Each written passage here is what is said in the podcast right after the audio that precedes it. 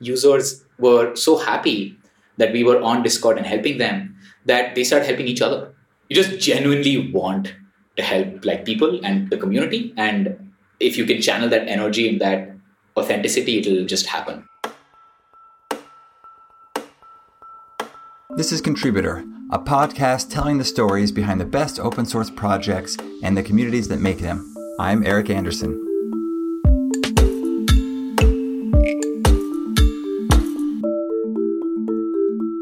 We are live today with Tanmai Gopal of Hasura, and this is a conversation I've been looking forward to for some time. One, because Tanmai is a wonderful person, and I'm sure I'll enjoy it, but also because Hasura is kind of an exceptional project worth spending some time to discussing. Thanks for coming, Tanmai. Thanks a lot for having me, Eric, and uh, hello to all the listeners. We could start on so many things, but let's do our usual and have you ground us in what Hasura GraphQL engine is. Yeah, no, um, so Hasura is a data access engine. And what that essentially means is that we aim to replace that traditional kind of three-tier stack that you have with the A P I gateway, the app server, and the O R M uh, that is usually required for you to build applications.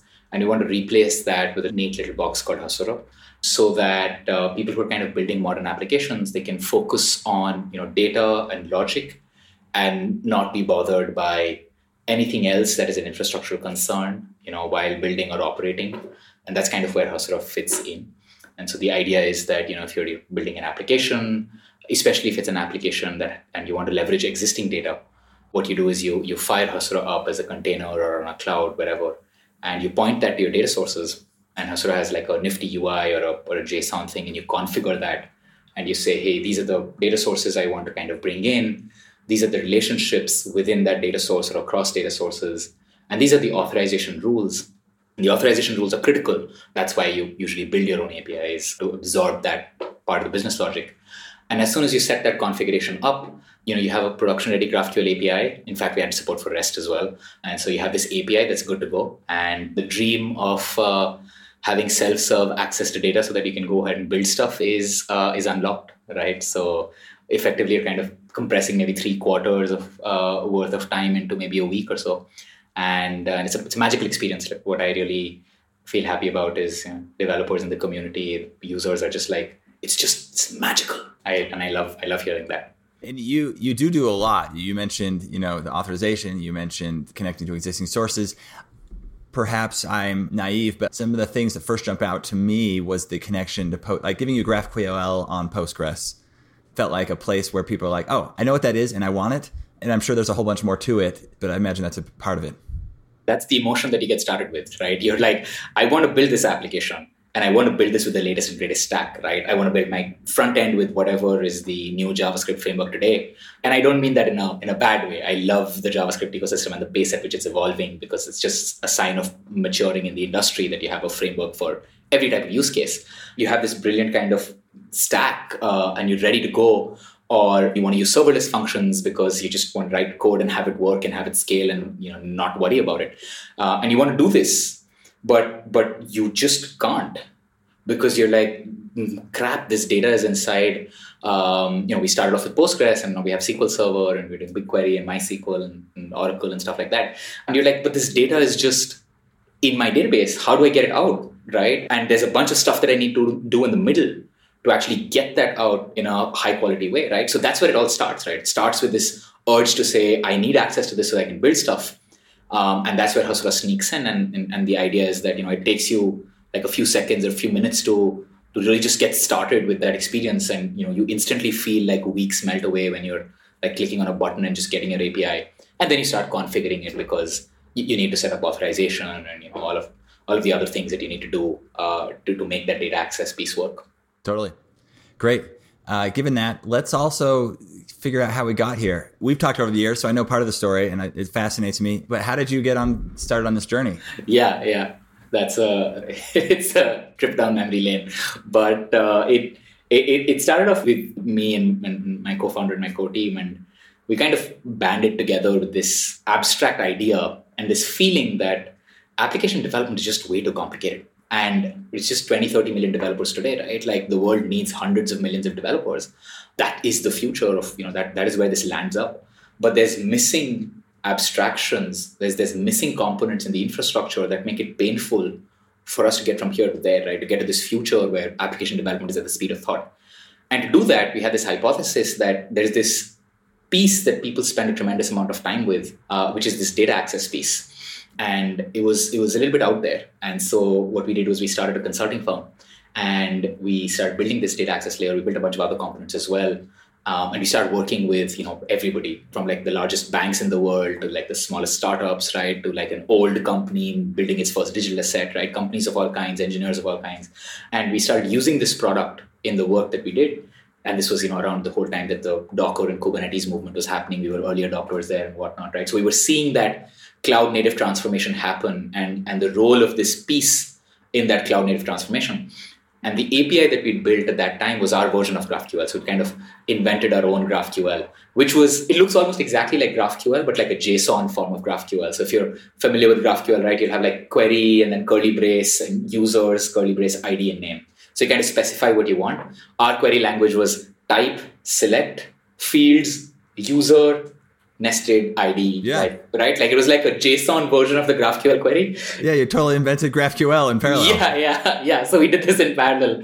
And then I, I remember before we decided to kind of wind down the consulting firm and take the GraphQL engine out and raise money and launch the product and stuff like that to the community, I remember in, in twenty sixteen, we looked at GraphQL and we looked at the spec and we were like, nah, this is never going to take off. Like this is hard. Like who will ever build a GraphQL server, right? Like why, like how, how will you use this? There's so much cost to kind of putting it together. And then, you know, when it started picking up, and this was coincided with the time when we decided to build the company around Hasura, we decided to kind of use GraphQL because as an intent and as a specification, it absorbed exactly what we, the value that we wanted to give to people, right? Which is self-serve access to data over an A P I, right? You want to live like a self-serve A P I. And GraphQL embodies that intent like nothing else that we've seen before, right? It's just shamelessly geared towards making it easier for humans to explore their A P I and to, by themselves, explore the A P I and integrate themselves. And so we added support for GraphQL in twenty eighteen. That's when we launched the open source project. And then it, it really kind of clicked with the community, right? I think in the first year, we went from like zero to two million downloads. In the second year, we went from two million to one hundred million downloads. And we start seeing a lot of good uh, mission critical traction in really large companies as well, which was nice and which kind of then found, sent the foundation for starting our commercial offerings. So that's how it came together. Wow. Tell me about the team formation. So you, these were people you had worked with before, or you kind of came together at the consulting firm? So the early team, the core team came together at the consulting firm. So it was me and my co-founder who started the consulting firm. I came from a machine learning, computer vision background. I done my bachelor's and master's, and I was, I, I wanted to unsubscribe from the M L and the A I. I was like, I cannot, I just cannot. Like there's, there's, it's, it's amazing. It's great. But I feel like there's some more systemic problems that I want to really work on. It's just closer. Uh, closer to the metal. I was more of like a systems person at heart. And then I wanted to start doing this thing. And my co-founder at the time was going through a similar journey. She came from a computational biology background. She did some research work for a while. Her work from there just got published in Nature like a year ago or whatever, right? And uh, and then she was just getting frustrated with research. And she was like, what is happening? Like, great, we can do biofuel with like algae, but like I do not want to do this for ten, fifteen years because I don't know if this will see the light of day. And then we, we got connected. And then we started working on, on, on stuff together. And uh, and then, you know, when Hasura came out of that. And the early team was, you know, the, the other members in the core team were folks that I knew from university, folks that I'd worked with in university before, and, and uh, one of my juniors from university as well. So that was the core team that came together. That became the founding team at Hasura as well. And uh, we could spend some time on this, I imagine. How do you find your initial users? The magic behind Hasura is in part not just the technology, but the community building. That makes sense. That's a, it's it's always like a chicken and egg thing, right? You're like, how do I have the product first? But then I need the community, right? And then I need users, right? So we were confident that we were solving a really painful problem, right? We would take away a lot of grunt work that people were doing. And we were confident about that because we were our own users, right? Mm. From there, the exercise became, we have the product and we know that it works. How do we start getting the community around it, right? And I remember before we launched and while we were adding, ch- changing our uh, A P I, well, we're not changing, but adding the GraphQL A P I in addition to our A P I, we talked to almost everybody in the GraphQL ecosystem at the time. And we did kind of demos with them, right? And we were like, hey, this is what it does, right? And then we heard it back from them. We were like, what did they get from this demo, right? Um, and from our list of twenty things that we want to talk about in the product that we thought were cool, we whittled that down to a small list of things, things that, that we thought were awesome, but people were like, eh. And and then other things where people were like, well, this is amazing. And we were like, hmm, you know, we never thought about it. Um, and so we started putting that together. And then, you know, after we open sourced it, we started putting the word out. One of the moments was, you know, when it when it got traction on, on Hacker News, a lot of things kind of get that traction on Hacker News initially, but then the question then becomes, how do you sustain that, right? And so after we did that, my, my co-founder who heads our community and marketing efforts, right, she was just absolutely nonstop about making sure that we can keep talking about the same things that people liked um, and keep putting it out there because, because it's resonating with people, right? It is resonating with people. We need to keep driving that so that it's it's top of mind for enough people to get to a critical mass, right? The way I think about it is that, you know, if, if like one hundred people look at your product, one of them, you know, one hundred people say that your product is cool, one of them will actually bother trying it out this weekend, right, when they have some time.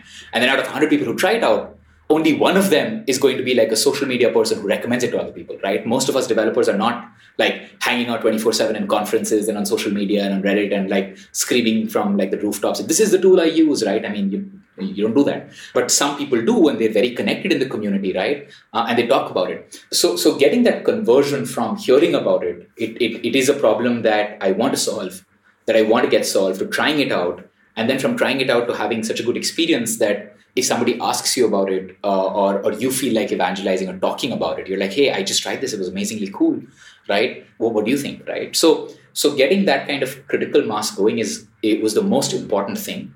And, and we were just absolutely brutal about that getting started experience, right? We were like, we care about nothing else.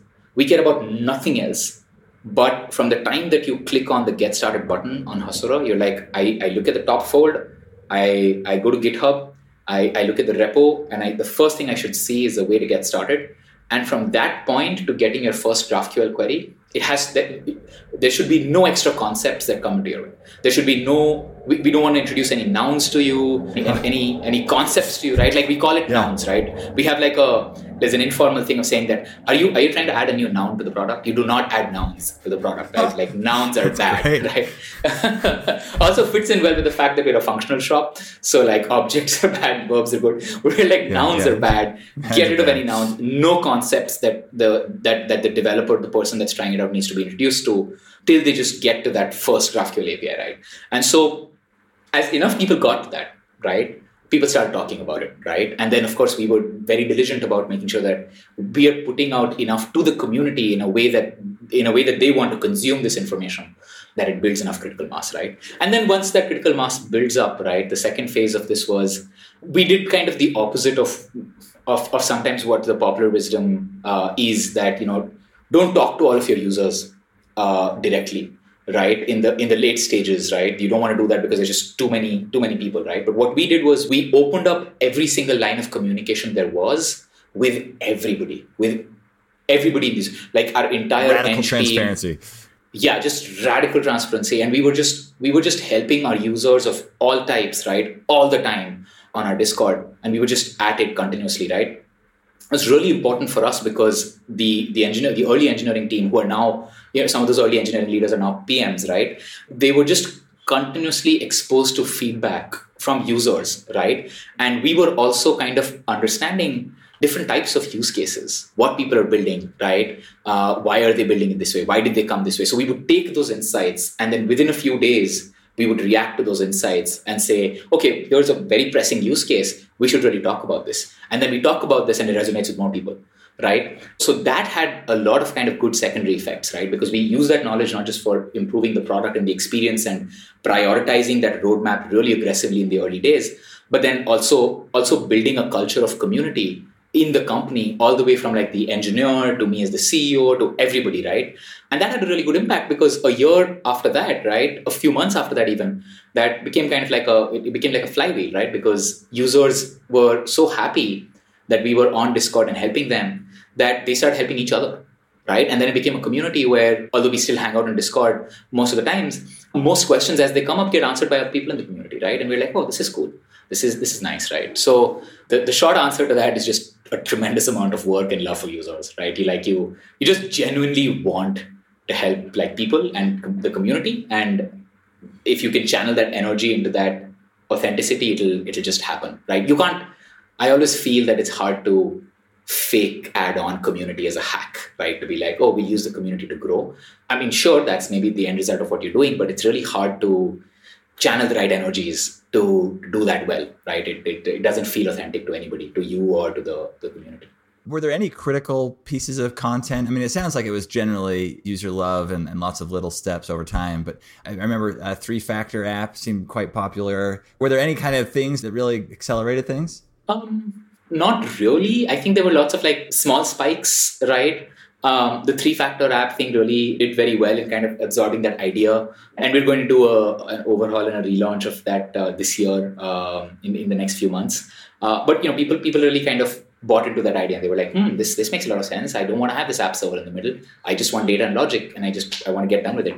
And and so so uh, uh, a lot of the times when we when we saw those kinds of use cases from the community that seemed like it was a group of people, what we would do is we would take that and then we would do really good content around it, right? To help people who have that use case, right? And we would try to distribute that in the relevant communities. So, you know, when there were new frameworks popping out on the front end side of things, right? When there was or different kinds of Postgres use cases that people had, because we were the only people doing like geolocation queries and and and we were the uh, only people doing subscriptions in real time at the time, right? So we would use a lot of those niche kind of use cases, right? To help spread the word. But it's kind of ironic that sometimes the most mainstream use case is not what you want to talk about because it gets lost.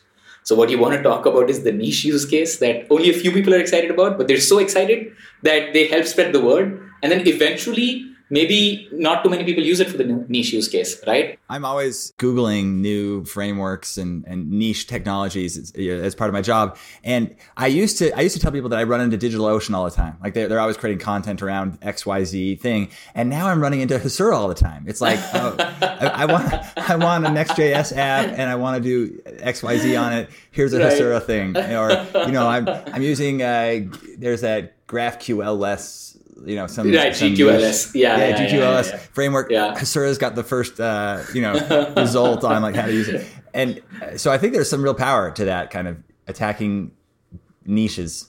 Exactly. Because, because all those niches represent an intent, right?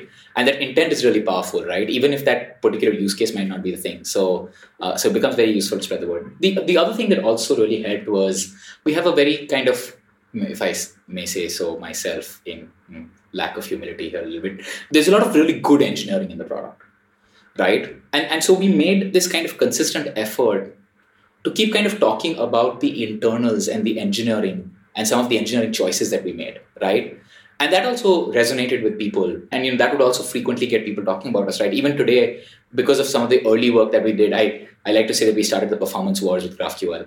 Uh, before we came along, nobody was talking about performance. Suddenly we were like, oh, this is just five x faster, fifty x faster, one hundred x faster than whatever you would do, right? Um, and, and that's obviously exciting to people because it's like performance, right? But when you kind of talked about the engineering of like how we did that, how we made that happen, uh, how we took an approach that was inspired more by compilers and databases on the app server uh, rather than approaches that were popular, that are popular on the, the application server building, right? And that got us a lot of kind of good community engagement, right? And that, that was that was very positive as well, um, despite the fact that we built in Haskell, uh, which is a niche language. So, uh, so you know, that's... that's despite that headwind, yeah.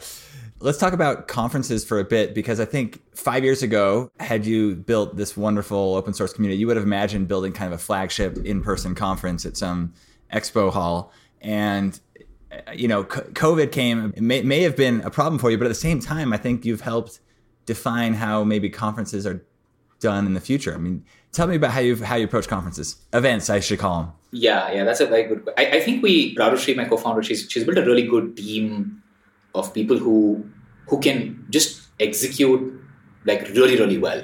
And again, that culture of community and wanting to do something for the community and having them genuinely involved and making people feel good, that energy that that uh, you know, the core team has and now is a kind of company culture thing, right, is uh, really helped, right? So, so that allowed us to transition quite seamlessly into the COVID world, where in fact, we were able to do much more than what we would have done if we were offline, right? We started reducing the conference size and we changed the formats a little bit. We tried to make it kind of as engaging for people as possible without it being like a drag on your time. Having good kind of content from the community, from us, from other people that we invite and stuff like that. That's also had a really good impact, right? Both for us on the company and the product front, but also also for the community. So we you know we do we do GraphQL Asia, uh, which we started uh, many years ago, which is now actually GraphQL Global or whatever, but we didn't want to change the word. So the last two years we've just been calling it GraphQL Asia. And then we have the uh, you know we did we did Hasura Con, which is Uh, you know, our user conference. We did the first edition of that last year, uh, which was which was you know amazing success for us. And um, your first user conference is always a little bit no, you're always a little bit nervous, right? You're like, uh, how many users will come? What do they talk about, right? And that was just it was just spectacular because a lot of our kind of our mission critical users kind of really came and talked about how they were using Hasura and and you know what they learned, what doesn't work, what works. Um, it was, it was a good kind of knowledge sharing thing with the community, and then the Enterprise GraphQL Conf, uh, which we which we did. So so that allowed us to kind of keep a. You know, it's it's it's not too heavy for us to organize a conference now. A small conference, it's very easy. We have a good kind of community of people. We know who's interested in what, and so we're able to kind of gradually amplify that, right? So it's been much easier than trying to do it in the real world. That would that would suck. Right, you have to figure out like a venue, get a lot of people in, logistics, and you know, nobody actually cares too much about it, right? They're like, well, we want to just meet people and talk to them. So that, that works out well in the online world. Yeah, a glimpse into the future. This is what events will look like going forward. This is what it should be, right? Yeah, this is what like when I was in when I was in school and university, I would be, I would I would think about like you know why why are we traveling to places? Why wouldn't we? Why don't we have like like like Starbucks cafes with like a wall that's just a V C wall and like a video conferencing wall, and then you sit on this side and somebody else is in Starbucks in a different city and you're having a coffee together. That should be the reality. Why are we even traveling? I'm I'm hoping this happens now. I'm hoping we're all like unsubscribed from traveling. Let's just uh, let's just stop online. Yes, we'll cancel travel. Exactly. Random other topic for you. I, I ran into one of your users and we were talking about the benefits of Asura, and and this person said, you know, I think what the Asura team may not realize is that the secret sauce is in user authorization. They're like, we went for, you know, the ease of setup and and taking out the toil between setting up our backends, but but we're staying and we're hooked because the, of the authorization framework. Is that representative? Yeah, it is. It is. It is. It is very true. Um, it's it's is also a very deliberate choice for us that was almost an accident of history. So when we started building our authorization layer, so what our authorization layer essentially does is says A P I call comes in, but this A P I call obviously can't access all elements of data, right? Because if I'm a bank user on my app and I'm accessing my account balance, I should see my account balance, right? And there might be many complex conditions that determine that accessibility, right? Like, am I am I blocked right now? Am I on a free tier? Is this my account, right? Account.userid equal to me, right? Or account.managers Uh, contains current user I D, right? There's lots of conditions that determine that accessibility, right? Usually people write code to do this, right? We just made it kind of a declarative condition of the graph, right? So, so in that graph of data that you have, can you specify a condition that determines whether this entity is accessible or not?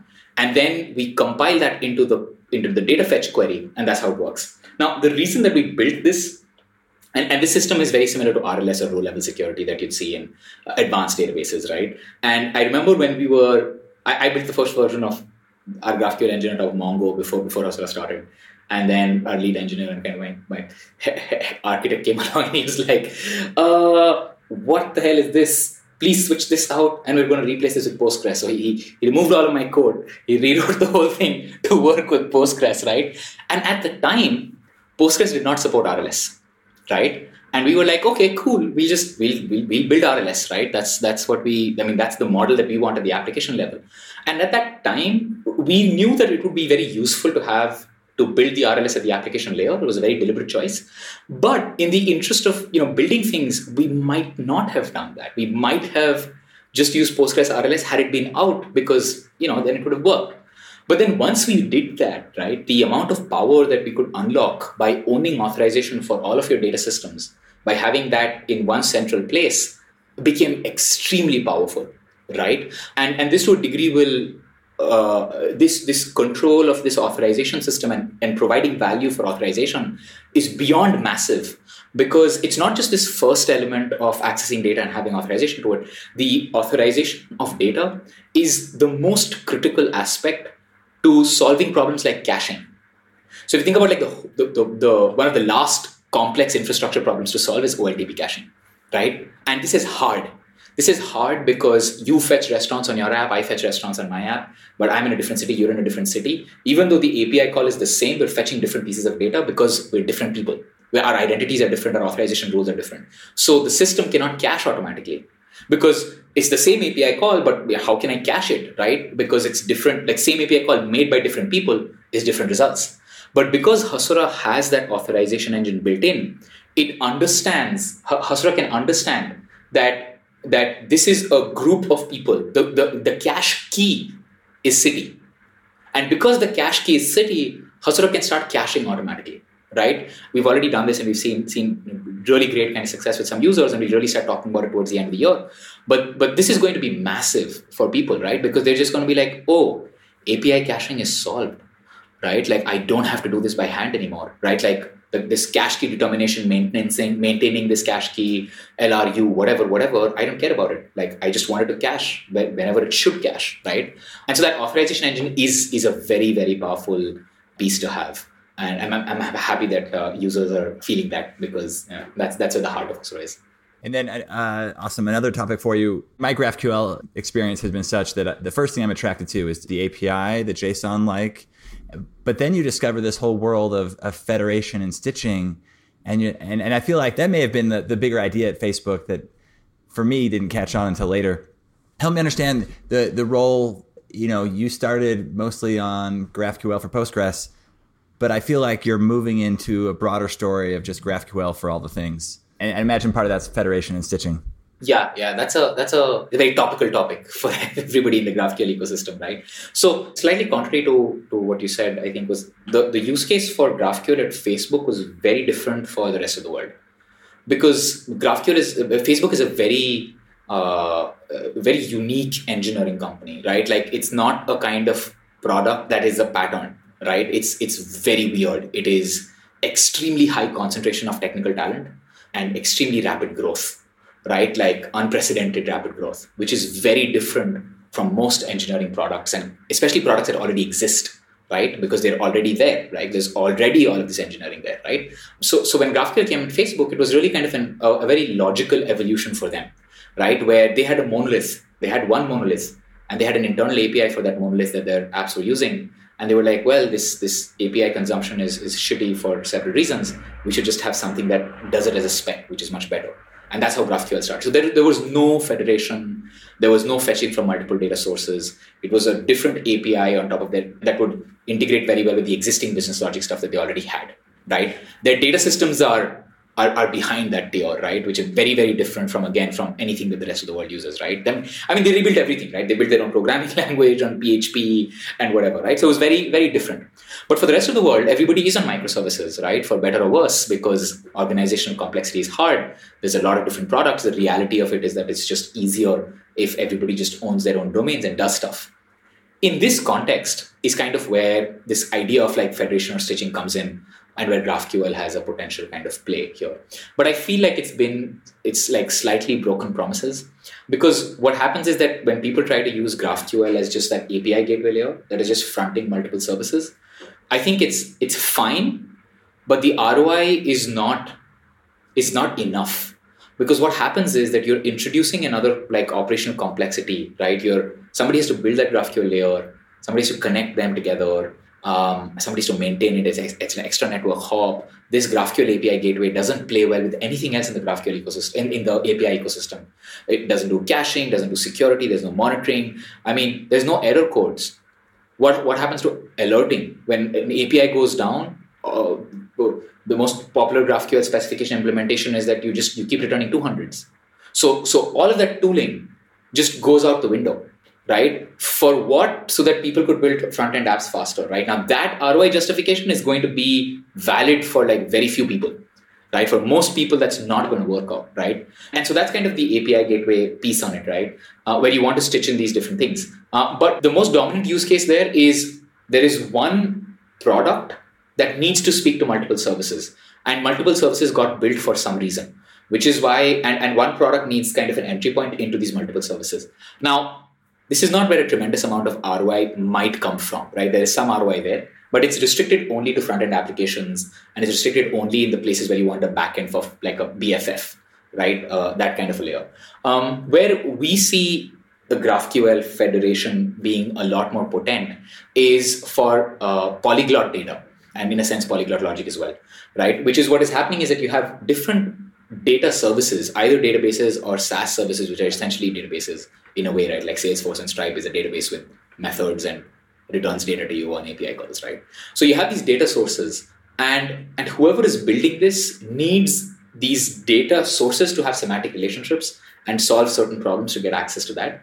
And now you might use this for a variety of things. You might use this for building front-end applications, for somebody building something else, right? That's kind of the use case that we think about a little more. There's a heavy overlap, right? But we think about that use case a little more to, to basically empower this kind of idea of saying that you're getting data from wherever you want, right? So, so there's different places where you can do this kind of federation and stitching at different layers. That's one point. The other small point is that sometimes it becomes a little bit of a buzzword where you're like, oh, I want to have a unified graph across my enterprise. Now, any enterprise person worth their salt who's done this work will realize that having a single unified graph across the entire enterprise is the worst possible idea, right? Like imagine you're a, you're not, not like a product Silicon Valley company, but like you're just normal people building normal applications, enterprise or whatever, right? And those environments, what happens is that you have, you have multiple, you have hundreds of L O Bs, like hundreds of lines of business, right? You do not want to have a unified graph because if you give one application team the full graph of the enterprise, they would lose their mind. They would be like, what is, ha- I do not want the unified graph. Please give me the three endpoints that I want. That's all I want. Do not give me the one million, right? So the, the reason why you want the unified graph and what that unified graph is uh, becomes really important, right? You, you can't just arbitrarily go in and say, let's mix all the things together, right? I mean, that's the nuance there, right? So very roundabout way of answering your question, but there we go. Those are my two minutes on federation and stitching, I guess. Great. Uh, we have a few more minutes. Where, what haven't we covered, Tanmai? And if, if not, we can d- go into where the project's headed from here and how, how folks can get involved if they haven't already. In terms of folks getting started, please just, just head to hasura dot io. Um, and head to the docs, you'll see a bunch of different ways of getting started. If you're looking at just playing around with Hasura and getting a feel for the product, um, Hasura Cloud is, is a fairly seamless experience. Uh, in just a few clicks, you should be up and running. If you have, uh, if you prefer local development or you have a database that you're running locally or somewhere, just download the Docker image, run that, uh, and you should be good to go in a, in a few minutes as well. In terms of kind of where the project is going, more data sources that we're integrating with. You know, we did Postgres, S Q L Server, BigQuery, which is our first O LAP foray, and MySQL, and we'll be looking at you know document uh, databases towards the end of the year, and then a few more other relational databases in the meantime. Very excited about uh, about a few very interesting use cases that we're working on with uh, with some of our kind of users at the, at the largest possible scale, where they're moving from single uh, Postgres to distributed Postgres, and how how Hasura is making that transition kind of seamless for them.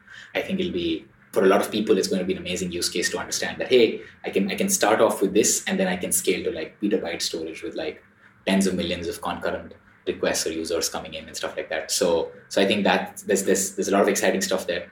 Towards the end of the year, we're going to start launching a lot of uh, caching type use cases that we talked about, kind of like the C D N, but for your GraphQL A P Is, I guess, in a way. So we'll start talking a lot more about that. There's a lot of lot of very interesting stuff that's happening for users there. So that's that's roughly what's in store for the rest of the year. Fantastic. I remembered I had a question, but any comments on the Hasura logo? I remember when I first started, you had kind of a mascot that I thought was kind of endearing. You, you, you've since kind of uh, you know, professionalized a bit. Enterprised it a bit. Yes, this is true. That's right. This is true. Um, yeah, yeah, you know. You know, you gotta, you don't, you don't like growing up sometimes, but you just got to grow up a little bit. The Hasura word itself comes from a common South Asian root word uh, called Asura, which is like a demon, but not like a demon, demon as a bad demon. Just demons are just another class of divine beings. In fact, in, in a lot of places in uh, Asia, East Asia, Southeast Asia, you'll see like these demon faces, which are like, you know, people with like like faces with big eyes and like horns and like a tongue sticking out that people use outside their doors. You'll see them on trucks that that people have to like kind of ward off evil, right? Yeah, almost a protection thing. Yeah. Yeah, exactly, like a protection thing, right? It's more like ward off evil, right? So so we were like, or you you'll even see it on, on a lot of like kind of uh, Hindu Buddhist temples uh, where you'll see demons on the temples on the sides. It's a very popular kind of original meme from like to from millennia, I guess. And and we were punning on demons, like server-side processes and demons, and we were in Haskell, so we said Hasura, whatever, right? That was the so we decided to use that as our logo and um, as our mascot. But then it was it was kind of hard to draw. It was more like an image rather than like a logo. Yeah. And well, you know, for some people in enterprise, they were like, "You, what is that? What is, what is this?" Right? And I'm like, yeah. "No, no, no! Focus on the GraphQL. Don't worry about this piece." Uh, but then we were like, "Okay, okay, you know what? Let's just let's just go like a little more black and white. We'll still try to keep a little bit of our character." And so now we have that logo that has kind of like gentle horns and then a lambda in the center. Uh, and so that's you know that's that's fine. We still carried that legacy forward a little bit. Yeah, very good. Congratulations. Tanmai, you've done amazing work, you and your team. It's great to have the input today and kind of how it all came together. Thanks for coming on. Thanks for having me, Eric.